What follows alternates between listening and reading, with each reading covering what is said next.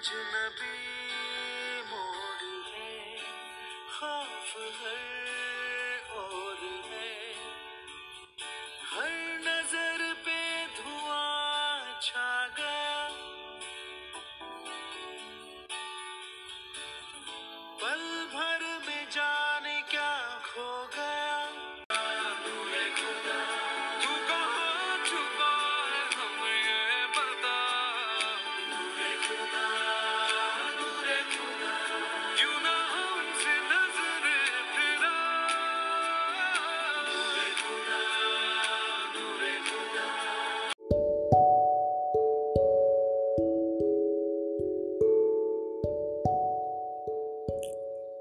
इस गाने को सुनकर और अफ़गानिस्तान की प्रेजेंट कंडीशन के बारे में सोचकर एक ही बात सहन में आती है ना कि, ऐ खुदा, कहाँ है तू?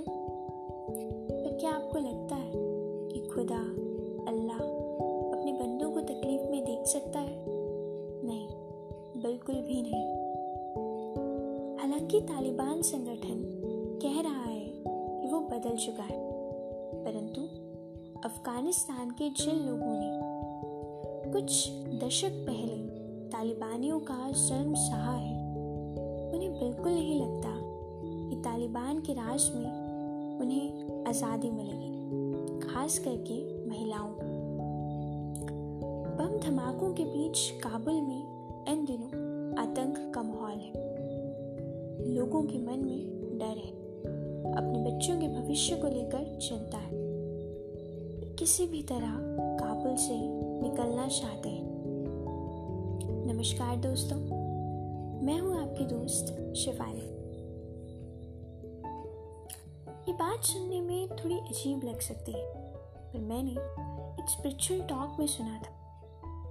जो रियलिटी आप देख रहे हैं, मान लीजिए वो बुरी है, उसे डिस्कस मत कीजिए।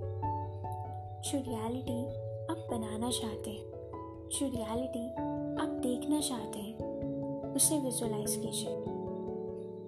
हम सब लोग यही चाहते हैं ना कि अफ़गानिस्तान में फिर से शांति स्थापित हो जाए, वहाँ के हालात फिर से बेहतर हो जाए।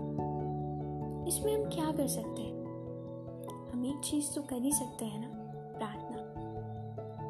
अब जब भी सवेरे भगवान की पूजा करते हैं, कुछ समय अफ़गानिस्तान के लोगों के लिए निकालें। भगवान की, भगवान से प्रार्थना कीजिए कि वे लोग फिर से शांति और सुकून भरी ज़िंदगी जी सके।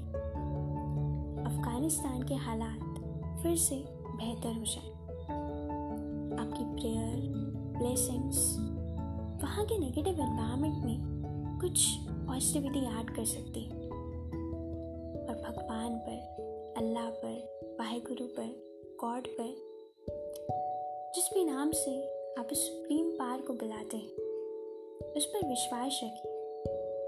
वो रहम करेगा और अफ़गानिस्तान के हालात ठीक हो जाए। बस आप प्रार्थना कीजिए।